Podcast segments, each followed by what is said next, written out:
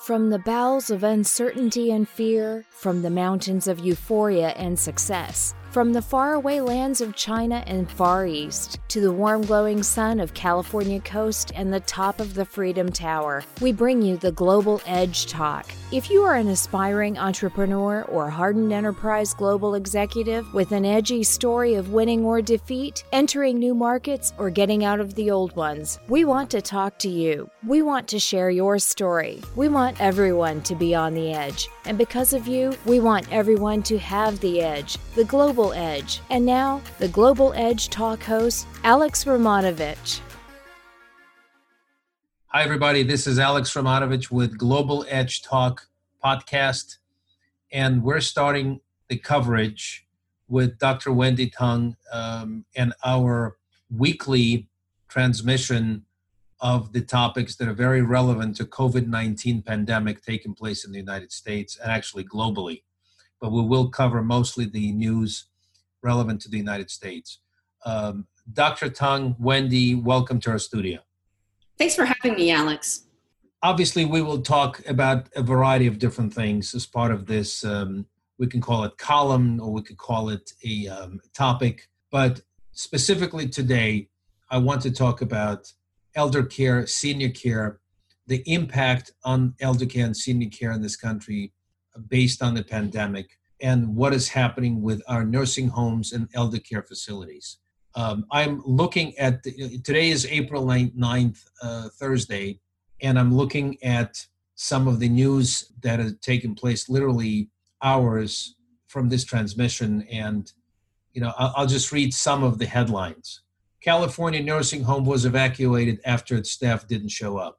Coronavirus spread to 137 long term care facilities in Washington state.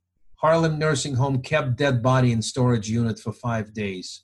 Pennsylvania nursing home was flagged for dangerous conditions. Governor Cooper announced new executive order changing social distancing rule for nursing homes and on and on and on. It seems like the coronavirus not only have shaken the fiber of this entire country, but first and foremost, absolutely devastated the um, elder care facilities, nursing home facilities, and the question I have for you is somebody who is very much close to it on the Wendy's team side. What the heck is going on? Yeah, so you're seeing such high mortality in cases in nursing homes because in nursing homes you have two predisposing factors. First, you have a real dense population of people living together. You know, oftentimes in nursing homes you see two or three and sometimes four seniors sharing a room. And those rooms are basically uh, if you can imagine they look like a hospital ward. And so you know there's a large collection of people close together um, and this will happen you know in in any situation uh, such as a prison or military camp that you know infectious diseases are going to just spread rampantly. Secondly you're seeing such high mortality rates in nursing homes because you know, as we all know, COVID 19 has a predisposition to causing severe consequences, severe side effects, and death um, in the elderly.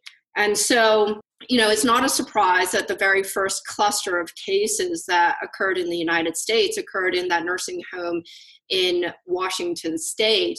And then, as of now, over 50% of the nursing homes in the US have at least one confirmed case.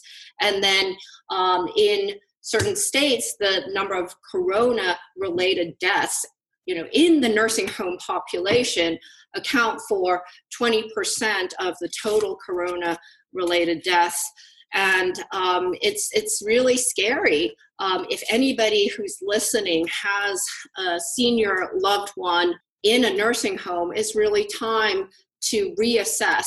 You know whether that person should remain in the nursing home or if we should consider moving them out somewhere else, even at least for the time being. So let me ask you nursing home stories is nothing new. We've always heard all kinds of issues with nursing homes and elder care facilities and assisted living facilities and so forth.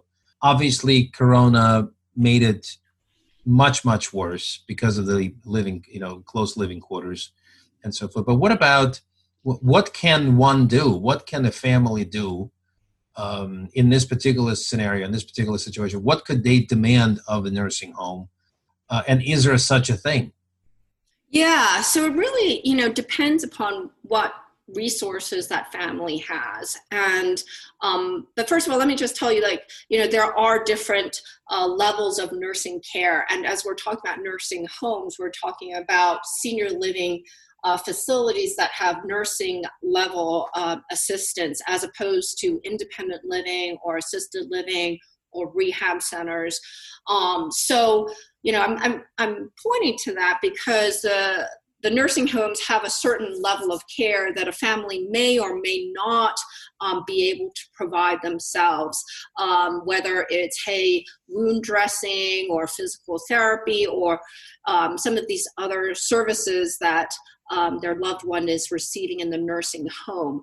Um, however, you know, these services that I just named can always be accessed through home care services um, if a family, you know, is able to uh, bring that senior loved one to their home or even consider uh, maybe relocating them for the time being into say an airbnb or a hotel. My preference is actually that a family if they can't bring them to their own home is to use an airbnb and that's more just a, a public health concern that a hotel, you know, there's more exposure to uh, spreading this uh, virus uh, within the community. So a lot of it depends upon a family's resources. Um, and uh, there are a lot of families these days who don't even live in the same state as their senior loved one, and might be that that senior cannot make that move from one, you know, uh, across a large geographical distance. So um, maybe, you know, if, if uh, Alex, you can think of some maybe some real life cases uh, to maybe, you know, uh, bring them up and I can kind of um, work with you and like, hey, what are some of the scenarios that people can go home, you know, or a family can bring their loved one home?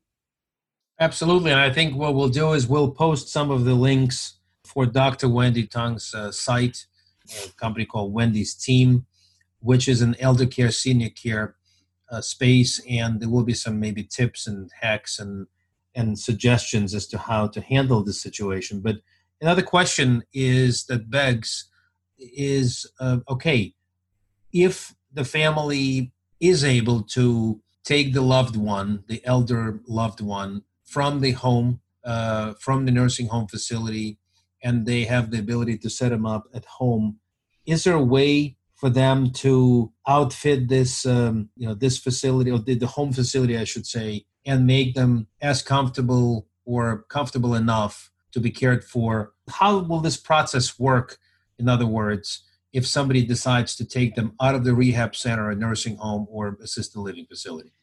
Yeah, so if the decision has been made and you know a family could accommodate a senior loved one in their home, then there's a little bit of prep work that needs to be done. Um, I would have the family, you know, go through and write down all of the services that nursing home is providing for their senior loved one, and go through each item, whether it's medications, you know, blood pressure checks, meals, toileting, therapy. Write down that list and then go through that list and make sure that you can replicate you know each of those services the nursing home has provided from your home be it having the pharmacist um, at the closest uh, pharmacy set up the pill box whether it's like hey i now have to buy a blood pressure cuff so i can check the blood pressure. Um, it might be like now i have to you know prepare meals for my family member. How do what, what kind of dietary restrictions do they have? Do i need to you know purchase those foods make sure that i'm stocked up in those protein shakes? And oh you know they are also participating in physical therapy. Maybe i need to talk with a physical therapist at the nursing home and you know get a printout of those exercises so i can replicate them at home. So there's that prep work to make sure that the family can replicate the services the nursing home has provided and then in terms of bringing your loved one home. Um, nowadays, the nursing homes are pretty much in lockdown that they don't allow outside visitors. So it's a lot of the coordination of the logistics like, okay, on this day, this time, we're going to pick up our loved one. Can you make sure you pack all these things so that, you know, I can pick them up at the curb? Because pretty much no nursing home will allow outside visitors, even family members, to enter their facilities. And uh, when you go and pick up your loved one, you bring along uh, a spray of, I usually recommend like something like a one to one mixture of isopropyl alcohol, rubbing alcohol with water. You have a spray, and then basically, as you're picking up both your loved one as well as the items, their personal belongings, that you, um, you know, spray everything. You know, spray the person, spray their their personal belongings that they're bringing from out of the facility. Bring put them in the car, and um, you may want to even as you leave the uh, when you arrive at home, you actually have what we call a kind of a decontamination unit set up in your garage or something where, hey, you know, that person changes out of the clothes, spray their clothes, put it in the wash and you know you might even if you have other family members who might be at risk of contracting covid or you're concerned you might even go an extra step of making sure that you know for the first two weeks your loved one who's come from the nursing home is kind of within your home is in also a kind of separate area that they're staying in so that you might minimize the risk of them transmitting it to somebody else if they were you know carrying the infection it sounds like a lot of work but um, i did hear a friend of mine say that if you think you're you know doing too much and over prepared for um, uh, protecting yourself against COVID, you're probably doing the right thing. And uh, these are all very accomplishable. It does does take a little bit of work, but it might be your own life or your senior loved one's life that you're saving. Um, so that's the part of bringing that person home. And then, um, you know, in terms of preparing your home before your senior arrives, you might have to also think ahead and think about what are their physical limitations, their handicaps, you know, to make sure that the homecoming is as safe as possible. Think about things like are there does my loved one have visual impairments physical impairments? Are they at risk for falling? You know and then um, trying to you know walk through your home their living areas where they will be you know with that eye to like oh if i'm vision impaired walking down that step oh is that a risk for safety? Do i need to put down some uh, high contrast tape on the floor so that they can see the step off or oh my gosh you know this my my family member is at risk for falling. Where are the tripping hazards? You know again preparing the home. And then after you bring your family member at home you know realize that you know, just like with anybody, you know, just having a day where there isn't structure can actually end up being very difficult for somebody. Um, you may want to set up the room so that it's comfortable, not only comfortable for them, but there are some things that really make sure that they feel at home. I always talk about when you have a senior is you set up the room so that they're oriented. When you go to a hospital room, you will know that there are there's always a whiteboard with, you know, who's taking care of that patient that day. There's always a clock. You know, there's uh, we always invite people to put pictures up on the walls uh, of say grandchildren or other family members. These are all part of the orientation. So especially if you're bringing home a senior who has some what we call cognitive impairment, meaning maybe some memory loss or confusion or uh, Alzheimer's or other kinds of dementia, having that orientation in their room, they're coming to a new environment, keeps them kind of oriented and knowing which day of the week put a calendar up so they know which day of the week they can see the time of the day. And then you know in your day-to-day life it actually does help to have a daily routine like okay we have breakfast around this time you know put that schedule up so they can again orient and not get so you don't add to any confusion about a new routine. And uh, you know think of ways of including your senior loved one into your daily life so that they feel like they're contributing they're connected, and that will you know stave off depression which which can easily set in as uh, they're being moved from one place to another and there's certainly an experience of loss of control over their lives. Uh, so there's a, there's a number of things to consider when you bring your senior loved one home. Just uh, you know, outside of just like oh, putting somebody in a car and you know bringing them home and uh, leaving them in the guest room. so.